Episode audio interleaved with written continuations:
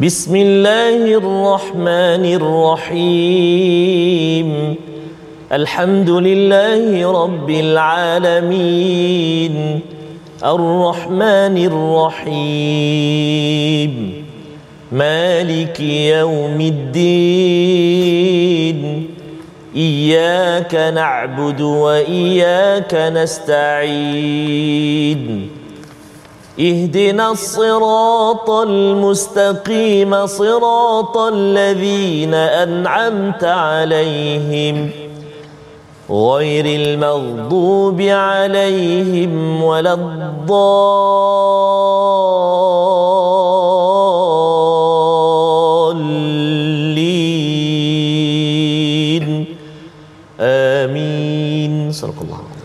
Alhamdulillahi Rabbil Alamin Wassalatu wassalamu ala ashrafil anbiya'i wal mursalin Sayyidina Muhammadin wa ala alihi wa ashabihi ajma'in. Amma ba'd. Assalamualaikum warahmatullahi wabarakatuh. Apa khabar tuan-puan, para penonton yang dirahmati Allah sekalian? Mudah-mudahan kita semua dikurniakan rahmat dan kasih sayang daripada Allah Ta'ala dikurniakan kesihatan dan dikurniakan kekuatan untuk meneruskan lagi program pengajian kita dalam My Quran Time.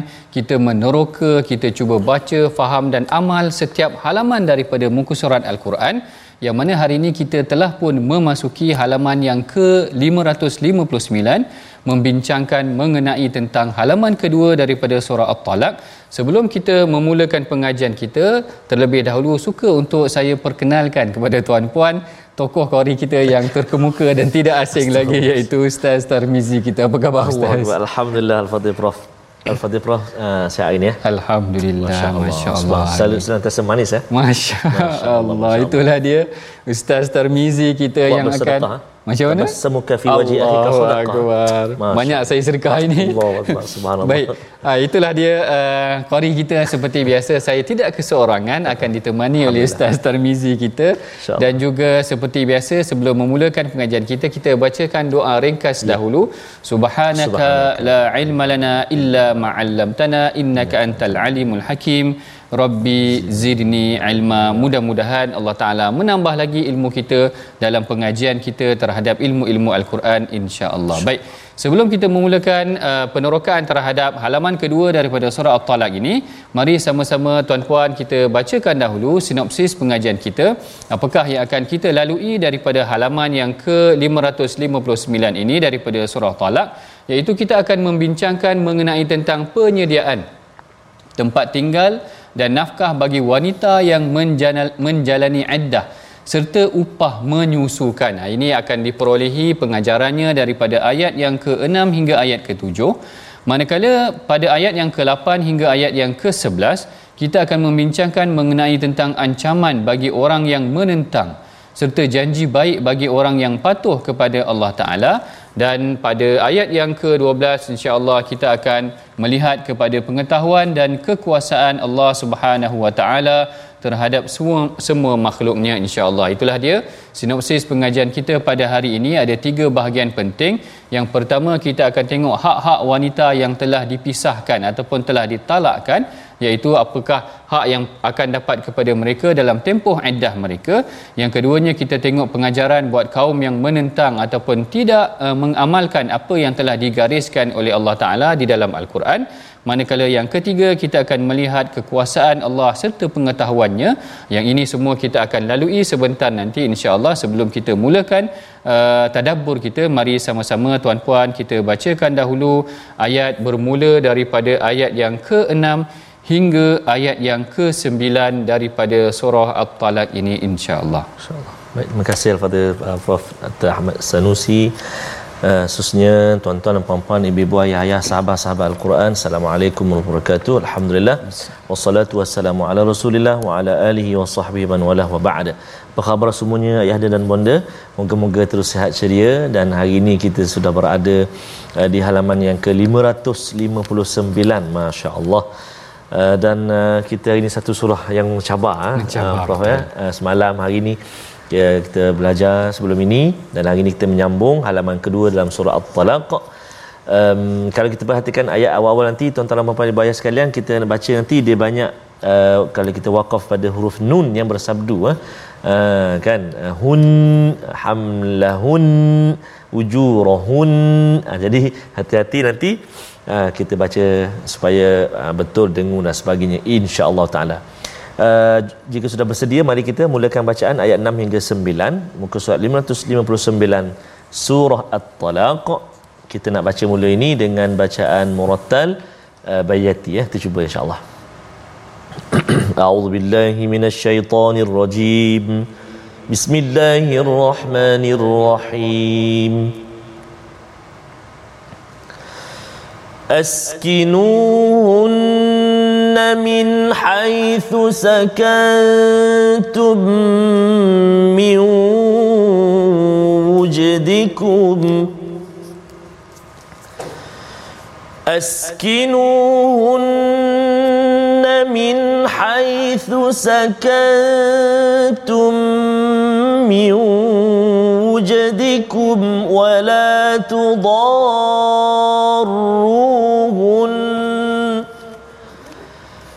ولا تضاروهن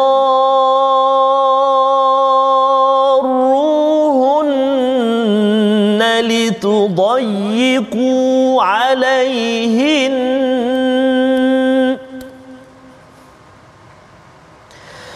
وإن كن أولات حمل فأنفقوا عليهن فأنفقوا عليهن حتى يضعن حملهن فإن أرضعن لكم فآتوهن أجورهن وأتمروا بينكم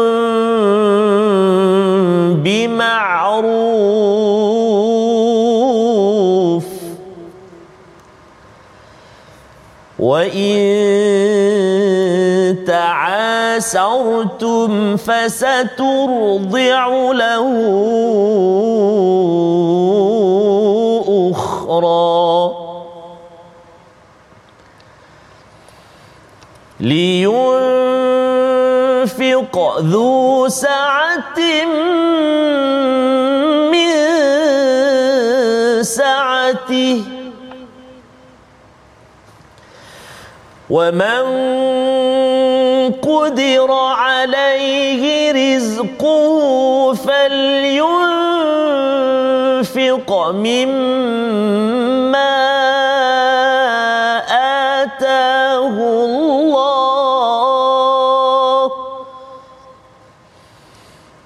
لا يكلف الله نفسا إلا ما آتاها. سيجعل الله بعد عسر يسرا.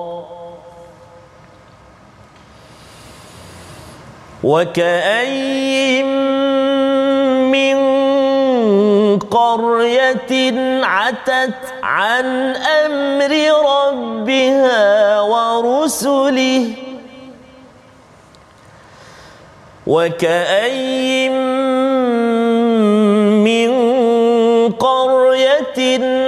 عتت عن أمر ربها ورسله فحاسبناها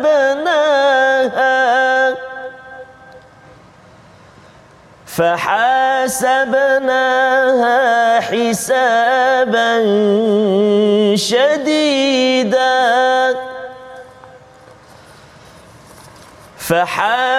فحاسبناها حسابا شديدا وعذبناها وعقت وبال أمرها وكان عاقبة أمرها خسرا صدق الله العظيم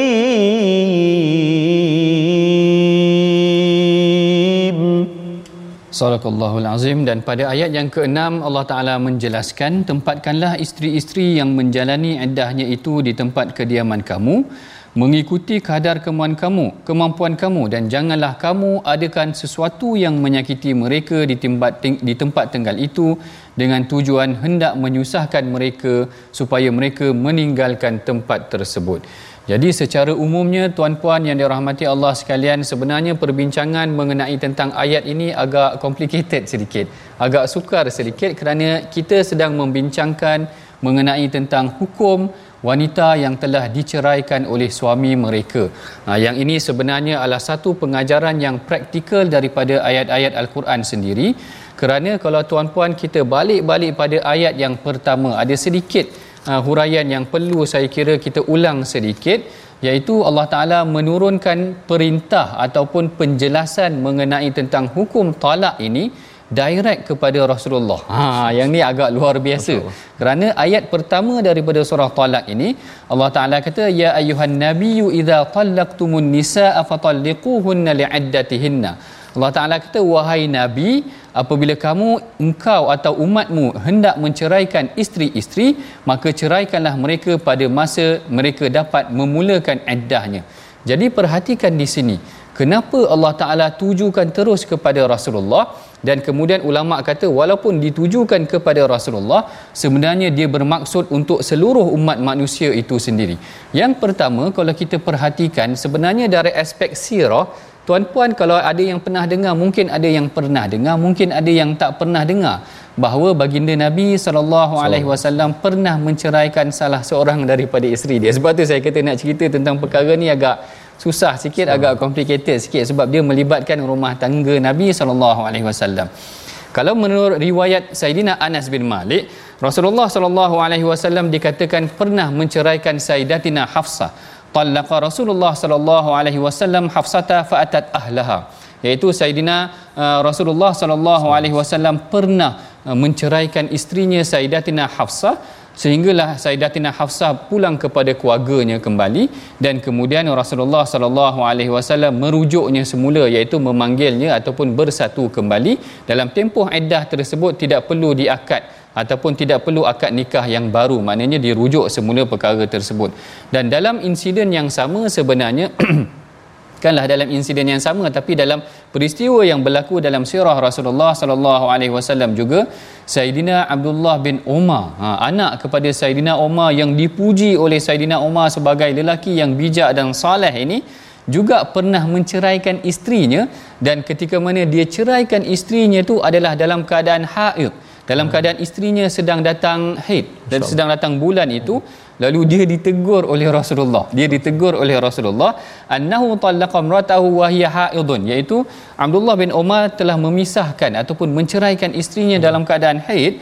Fadzakara Umar li Rasulillah. Umar mengadu ataupun cerita kepada Rasulullah fataghayyaza Rasulillah maknanya Rasulullah marah hmm. kerana melakukan perpisahan sebenarnya kalau kita nak ceraikan isteri kita bukanlah saya nak kata ceraikan isteri tapi nak cerita tak boleh kita ceraikan dia dalam keadaan dia datang bulan maknanya dalam keadaan dia uh, ada darah haid ketika hmm. itu maknanya ada adab-adab dia ha, ini cantiknya yang saya nak gambarkan kepada tuan-puan sebenarnya bagaimana Rasulullah sallallahu alaihi wasallam dan Allah Taala sendiri menyusun hukum-hukum berkenaan tentang perkahwinan dan perpisahan di dalam agama itu dipatrikan di dalam al-Quran sehingga Rasulullah sendiri jadi contoh. Ha bukan senang maknanya Rasulullah sendiri jadi contoh. Kalau lepas ni kita masuk surah Tahrim berlaku pula perselisihan antara isteri-isteri Nabi. Ha, Ustaz Tirmizi ada berapa isteri? Aish, subhanallah. Takut senyum-senyum tu ada. Saya macam salah. saya nak ceritanya macam mana zaman Rasulullah maknanya berlaku perselisihan dengan isteri Allah Taala tegur secara terus di dalam al-Quran dan dipatrikan.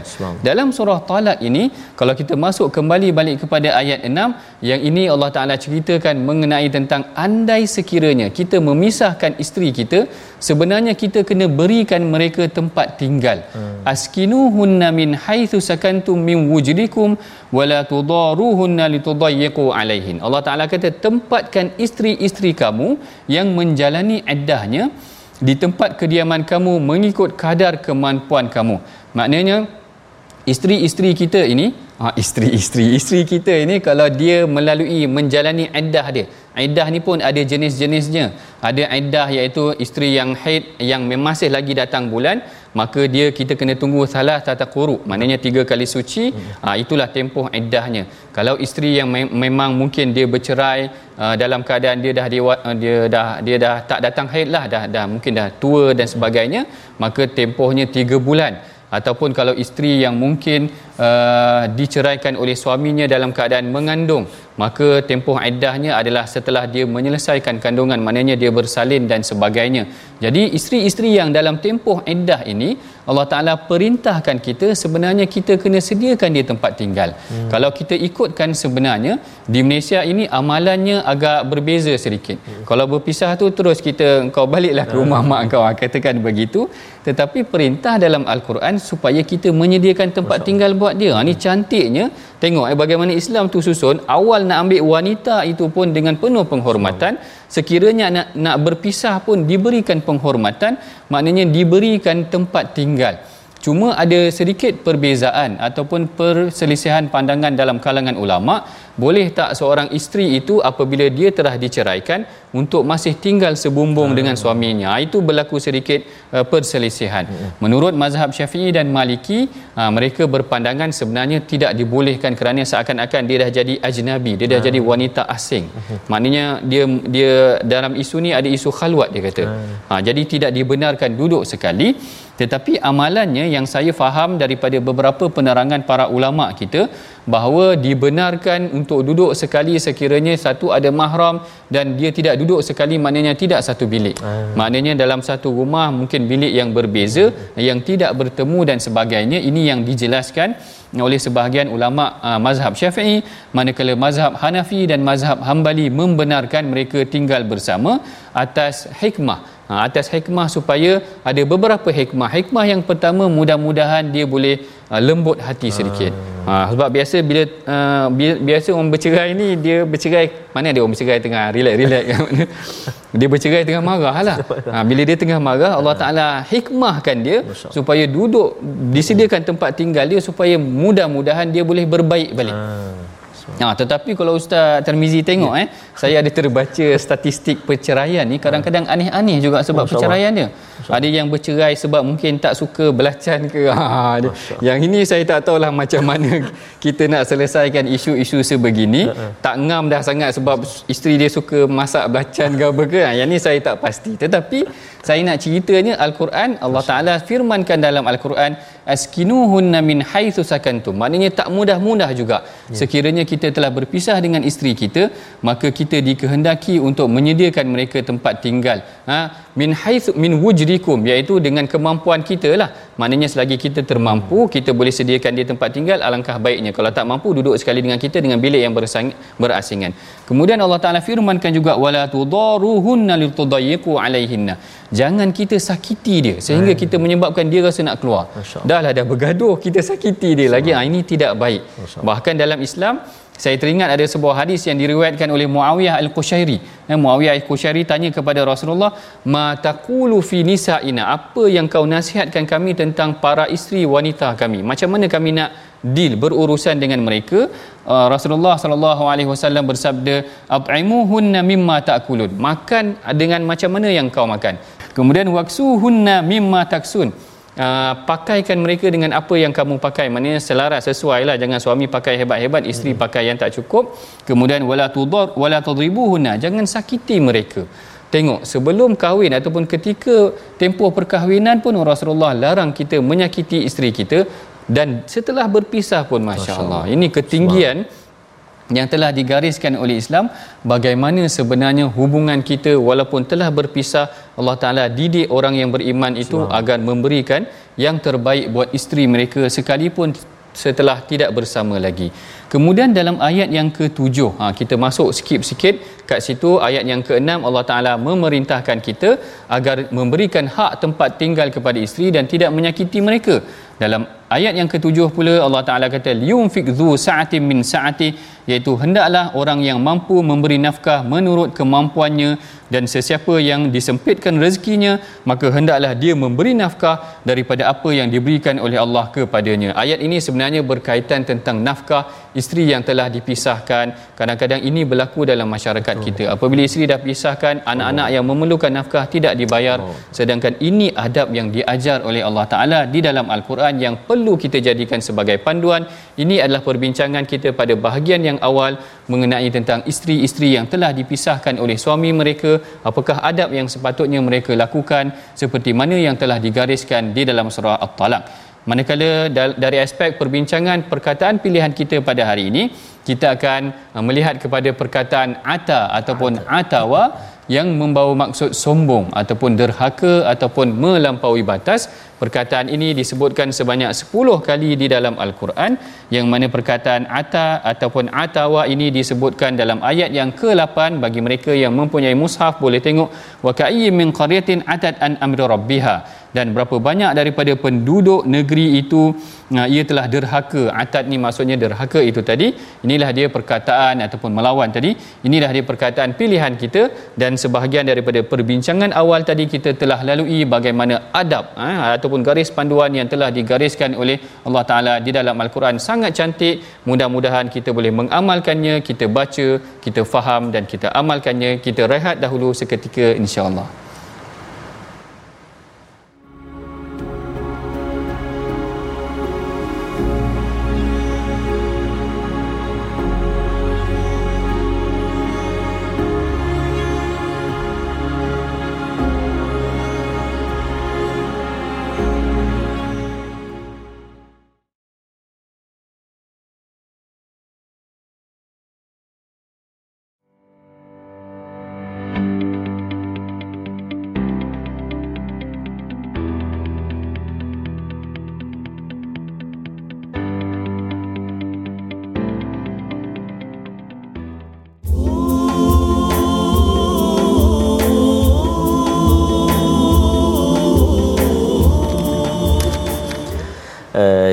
yang syarat dengan uh, peringatan dan juga motivasi uh, untuk kehidupan kita berkeluarga uh, uh, lagikan lidah lagi tergigit ini kan pula rumah tangga ataupun suami isteri lah.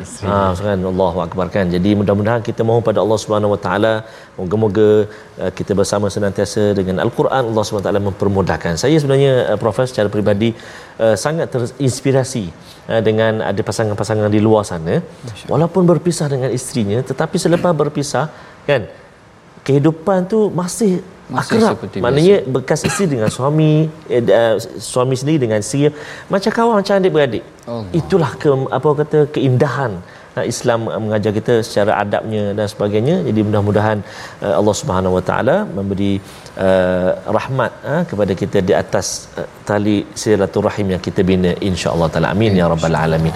Sebelum kita menyambung uh, sambungan ayat uh, 10 sehingga akhir uh, surah at-talaq mari kita nak lihat seketika uh, pengajian tajwid kita ulang kaji kita tentang huruf qaf katanya. Jom kita saksikan Ya, menyempurnakan sifat huruf qaf yang terdapat dalam ayat ini, yakni ayat yang ketujuh. A'udzubillahi minasyaitonirrajim. Panjang ayat dia. A'udzubillahi minasyaitonirrajim. لينفق sa'atin min sa'ati wa man قدر عليه رزقه فلينفق مما آتاه الله صدق الله العظيم Baik dalam ayat ini pertama kalimah huruf uh, kalimah liyunfiq iaitu huruf qaf yang dalam keadaan sukun ataupun uh, baris mati so dia akan jadi qalqalah. Liyunfiq. Liyunfiq. Satu. Kemudian kita jumpa huruf qaf yang baris dhammah bagi depan. Wa man qudira. Qudira. Hati-hati. Qu qaf. Ha? pangkal lidah. Qaf. Ni hujung lidah di pangkal lidah. Ha? dekat dengan anak bukan anak sulung. Anak tekak. Dekat dengan anak tekak ujung belakang. Dekat dengan anak tekak. Qa kita kenal pasti dekat mana tempat duduk dia. Ujung belakang lidah kita ni ujung lidah pangkal belakang. Qa qudira. Kemudian sekali lagi kita jumpa huruf qaf yang baris depan juga. Rizquhu rizquhu ku. Dia bunyi ku. Dia tak bunyi kaf ku. Rizquhu wa man qudira. Dia bunyi kaf tipis. Ha, kan? Entah-entah kita terbayang kaf. Mana tertukar dah kalimah dia? Bahaya. Boleh membawa kepada perubahan makna kan baik. Seterusnya satu lagi kita jumpa huruf qaf yang berbaris sukun juga pada kalimah falyunfiq. Qalqalah dekat situ. Falyunfiq. Ada lantunan. Sebab apa? Huruf qaf termasuk dalam huruf-huruf qal qalqalah ba ju dah qa ta ba jim dal qaf ta lima, lima huruf qalqalah kan? Qaf termasuk salah satu. Jadi huruf qaf ni banyak kadang-kadang berlaku uh, kita kata kecuaian dalam bacaan kita dia bunyi macam kaf. Ha, kan? Kalau kita tak hati-hati uh, prof ha? dia dekat tu. Contoh pada Fatihah. Ihdinas siratal mustaqim. Oh, 25 tahun dah. Solat contoh contoh uh, prof ha? jadi kena hati-hati. Macam mana nak buat oh tak dia kata. Tak lain tak bukan mesti ada sesi bertemu dengan guru face to face dengan guru ber talaqi. Jadi uh, moga-moga dapat kita perbaiki atau tambah baik bacaan kita dan selamat ber, uh, bertalaqi dengan guru-guru kita insya-Allah taala. Wallahu alam. Silakan. Wallahu alam. Terima kasih Ustaz Tarmizi kita atas bimbingan tentang penyebutan ataupun sebutan sifat huruf yang sebetulnya. Yang ini sebenarnya memang sangat penting yang selalu kita ulang uh, dan ingatkan kepada tuan-puan, uh, sahabat-sahabat Al-Quran, ibu ayah, para penonton sekalian supaya bacaan kita itu benar-benar dipandu ataupun dibimbing oleh guru. Ha, saya ingat ha, tadi perkataan qaf tu kalau kita baca kul huwallah pun sebenarnya kalau tak sebut betul qaf kul tu jadi kul pula eh. Beza, beza kul tu, tu baca lah. Makan dengan sebut ha, baca beza. Jadi kaf dia akan jadi makan. Bahaya. Oi jauh beza. Baca dengan makan atau sebutlah dengan makan beza eh. Kalau qaf kul uh-uh. adalah sebutkan.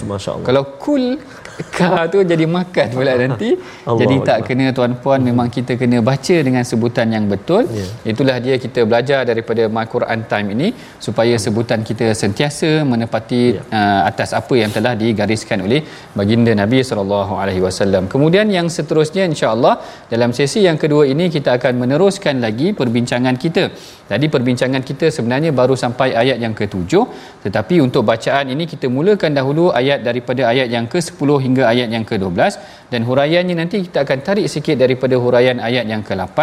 Jadi tuan-puan yang berada di rumah ada kesempatan ada mushaf bersama dengan tuan-puan, mari sama-sama dengan kita dalam My Quran Time ni kita baca dengan qari yang terkemuka. Ha yang akan membimbing bacaan kita daripada ayat yang ke-10 hingga ayat yang ke-12 insya-Allah. Silakan Ustaz Termizi. Terima kasih kepada Prof. Subhanallah, uh, tuan-tuan dan puan-puan ibu-ibu ayah-ayah sahabat Al-Quran. Uh, subhanallah saya teringat uh, ada doa yang yang dikongsikan oleh al-fadhil. Guru kita uh, Syekhul Makharik kita Ustaz Tir kita kongsikan uh, dia beliau kongsikan antara petua. Kalau nak baca Quran dia baca selalu baca doa uh, Allah ma'allim Allah ma'allimni kaifa aqra kalau tak silap lah. Mana ya Allah ajarkan aku nak baca ni. Ah, ha, kan? jadi moga-moga Allah SWT uh, jaga dan juga bantu kita uh, seperti mana uh, surah Ar-Rahman yang pernah kita belajar uh, Allam Al-Quran. Uh, Allah ajarkan kita Al-Quran. Mari kita uh, sambung bacaan kita ayat 10 11 dan 12 mengakhiri uh, surah At-Talaq. insyaAllah kita cuba dengan bacaan uh, Taranum Sabah lama tak baca. Uh, Taranum Muratan Sabah insyaAllah بالله من الشيطان الرجيم أعد الله لهم عذابا شديدا فاتقوا الله يا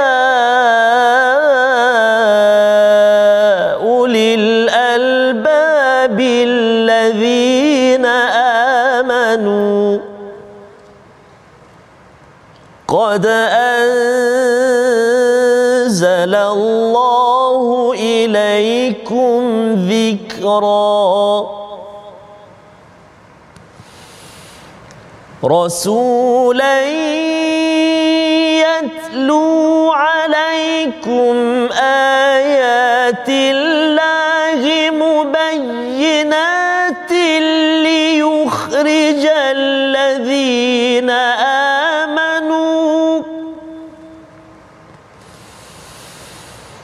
ليخرج الذين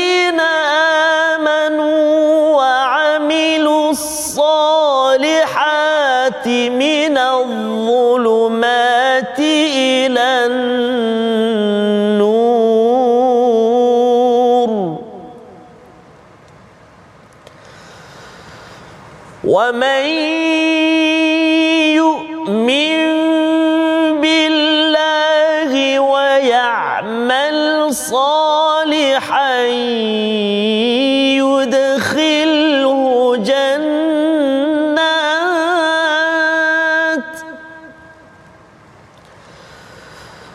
يدخله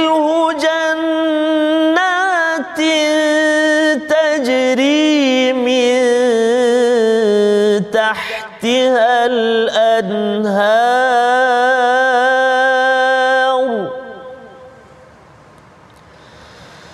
خالدين فيها أبدا. قد أحسن الله له رزقا. الله الذي خلق سبع سماوات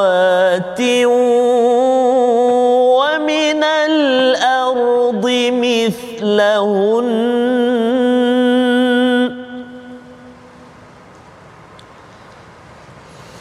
يتنزل الأمر بينهن لتعلموا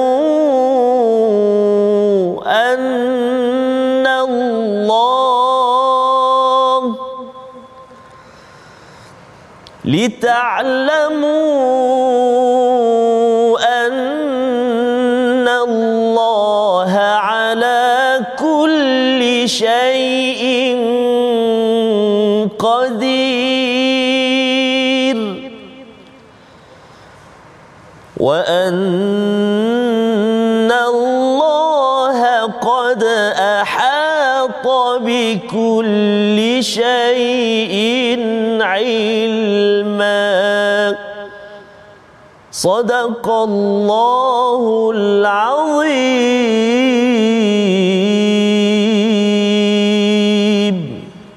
Sadaqallahul Azim dan pada ayat yang ke-8 Allah Taala berfirman dan bukan sedikit negeri-negeri yang penduduknya derhaka terhadap perintah Tuhan mereka dan rasul-rasulnya maka kami hitung amal mereka satu persatu dengan hitungan yang keras dan rapi serta kami seksakan mereka dengan azab yang tidak di- diketahui dahsyatnya Hadis ini ayat ini menunjukkan tentang bagaimana sebenarnya perubahan konteks perbincangan. Ha, yang ni sebenarnya menarik kalau tuan-puan perhatikan yang mana ayat yang ke-6 dan ayat yang ke-7 daripada surah At-Talaq ini membincangkan mengenai tentang wanita-wanita yang telah dipisahkan oleh suami mereka iaitu hak-hak yang perlu diterima oleh mereka setelah mereka dalam tempoh iddahnya. Tiba-tiba dalam ayat yang ke-8 Allah Taala mengubah sedikit. Allah Taala ubah sedikit konteks perbincangan. Allah Taala sebut mengenai tentang kaum-kaum ataupun negeri-negeri yang penduduknya tidak patuh kepada arahan Allah Taala. Yang ni biasa kita jumpa ataupun siapa yang biasa membaca tafsir, mereka akan perhatikan ada perubahan topik secara tiba-tiba. Saya pernah perhatikan sebagai contoh dalam surah Taubah. Dalam surah Taubah Allah Taala sedang cerita tentang perihal perang.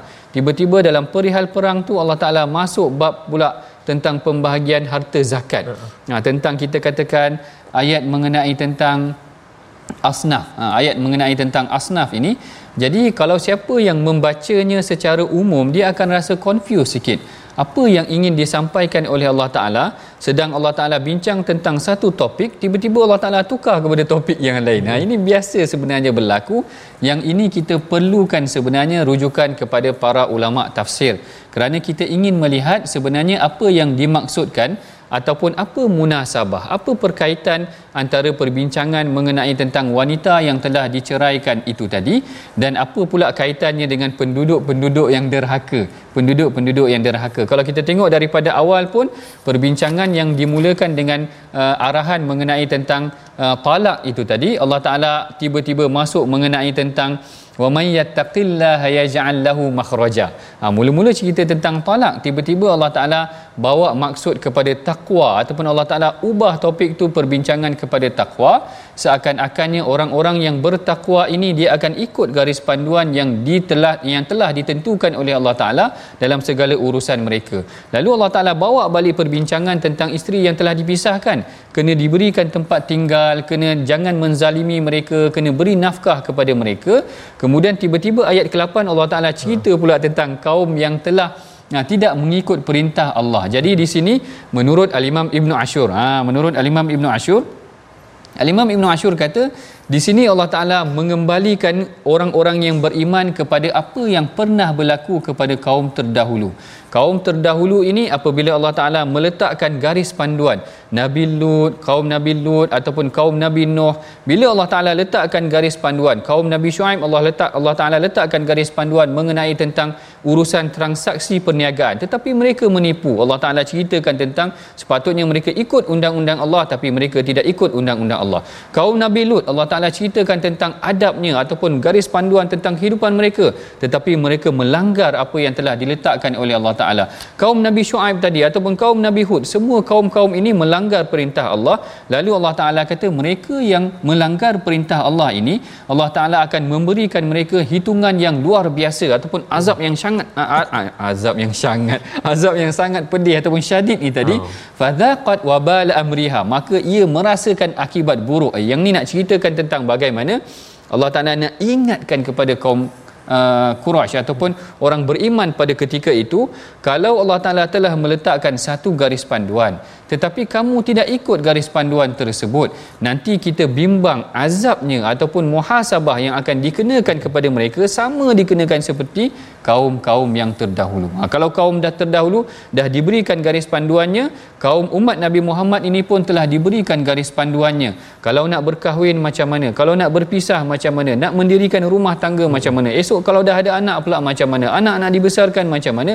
Semua telah diberikan garis panduannya melalui Al-Quran dan juga hadis tetapi sekiranya andai mereka tidak mengikut garis panduan tersebut maka Allah Taala memberikan ancaman. Kalau begitu a'addal a'addallahu lahum adaban syadida fattaqullaha ya ulil albabil ladzina amanu qad anzalallahu ilaikum dzikra ha ini Allah Taala kata Allah akan menyediakan bagi mereka azab yang seberat-beratnya maka bertakwalah kepada Allah wahai orang yang berakal sempurna daripada kalangan orang beriman sesungguhnya Allah telah menurunkan kepada kamu peringatan. Ha, ini sangat cantik sebenarnya ustaz eh ya. bagaimana Allah Taala mengubah topik perbincangan hmm. itu kepada azab daripada panduan tentang orang-orang yang telah dipisahkan itu tadi kepada azab yang yang akan dikenakan buat mereka yang tidak mengikut panduan daripada Allah Taala. Sebenarnya tuan-puan, kalau kita perhatikan ayat ataupun surah talak ini menceritakan tentang hukum ataupun garis panduan isteri yang telah diceraikan ataupun dipisahkan. Kalau kita tengok dalam konteks yang lebih luas, ini adalah melibatkan isu hak wanita yang telah dipisahkan. Kalau kita besarkan lagi konteksnya, ini melibatkan hak-hak wanita. Kalau kita tengok secara rangkuman yang lebih luas, sebenarnya Al-Quran telah meletakkan banyak garis panduan yang baru yang sebelum ini Quraisy tidak miliki. Saya bagi contoh sebagai contoh dalam kes nak mendirikan rumah tangga. Sebenarnya zaman jahiliah dahulu, Arab ni dia tidak ada batas perkahwinan. Hmm. Ha, dia tidak ada batas perkahwinan. Dia boleh kahwin dengan berapa ramai yang dia nak. Sedangkan bila Al-Quran datang fankihu ma taba lakum minan nisa mathna wa thulatha wa ruba. Allah Taala letakkan garis panduan, okey, kalau kamu nak kahwin ini ada garis panduannya, boleh kahwin maksimum sehingga empat orang sahaja.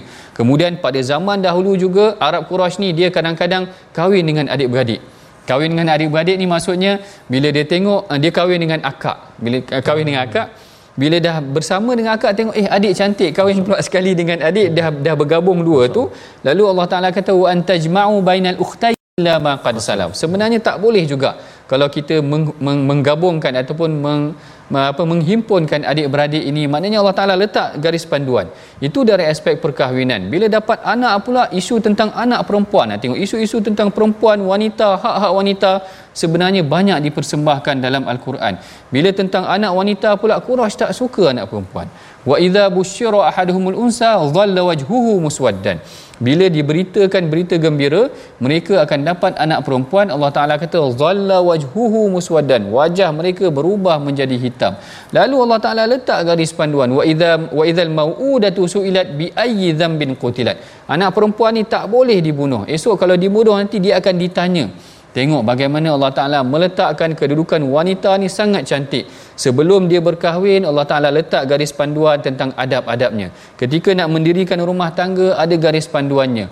Andai sekiranya mereka tidak selari, nak dipisahkan, ada garis panduannya. Kalau dah berkahwin, dapat anak, ada garis panduannya. Masya Allah, inilah garis panduan yang digariskan oleh Allah Ta'ala dalam Al-Quran menunjukkan tentang bagaimana menguruskan ataupun meletakkan perkara-perkara ataupun uh, uh, hubungan yang melibatkan isu kewanitaan ini disusun dengan cantik di dalam di dalam al-Quran. Dan penutupnya nanti kalau kita tengok kalau Allah Taala ada letakkan banyak garis panduan kalau tak nak ikut juga maka Allah Taala kata adallahu lahum azaban syadida. Allah Taala akan kenakan azab sedangkan Allah Taala telah menerangkan semua perkara ni rasulan yatlu alaikum ayatillah. Tengok Allah Taala bukan sahaja menghantarkan uh, ayat al-Quran tetapi mengutuskan rasul untuk tunjuk contoh kalau Quraisy tak suka anak perempuan Rasulullah anaknya semua perempuan. Ha, tengok macam tu Allah Taala bagikan contoh. Anak lelaki semua meninggal. Ibrahim meninggal Al-Qasim meninggal Abdullah meninggal. Dan sekali yang tinggal uh, Ruqayyah Ummu Kalthum Fatimah Zainab semua anak perempuan Rasulullah. Tengok bagaimana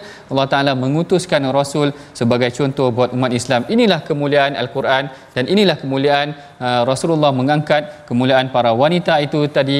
Jadi mudah-mudahan daripada pengajian kita tadabbur kita terhadap ayat ini kita boleh uh, mengambil sedikit pengajaran. Mari sama-sama tuan-puan kita baca resolusi uh, perbincangan kita pada hari ini. Apa yang boleh kita amalkan daripada perbincangan kita? Yang pertamanya kita hendaklah melaksanakan tanggungjawab yang sesuai dengan kemampuan dan tidak menzalimi orang yang yang berlaku tadi ini tentang wanita yang dipisahkan. Yang keduanya meningkatkan keimanan dan ketakwaan serta mengambil pengajaran daripada peringatan Allah dan yang ketiganya kita hendaklah banyak berinteraksi dengan al-Quran dan mengikuti sunnah Rasulullah sallallahu alaihi wasallam sebagai bukti syukur kepada Allah taala. Itulah dia perbincangan kita sedikit sebanyak daripada surah At-Talaq penghujung surah At-Talaq ini. Mudah-mudahan Allah taala merahmati kita dan bagi merahmati pengajian kita pada hari ini. Mari sama-sama kita bacakan doa yang akan dipimpin oleh Ustaz Tarmizi kita. Kita silakan Ustaz. A'udzubillahi minasyaitonirrajim.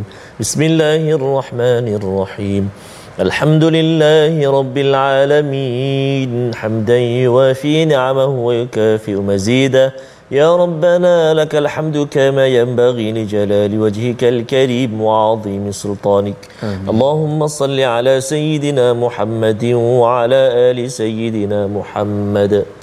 اللهم يا الله ويا رحمن ويا رحيم ampunilah dosa-dosa kami ya Allah Ampunilah dosa-dosa ibu ayah kami ya Allah. Ibu ayah mertua kami muslimin muslimat mukminin dan mukminat.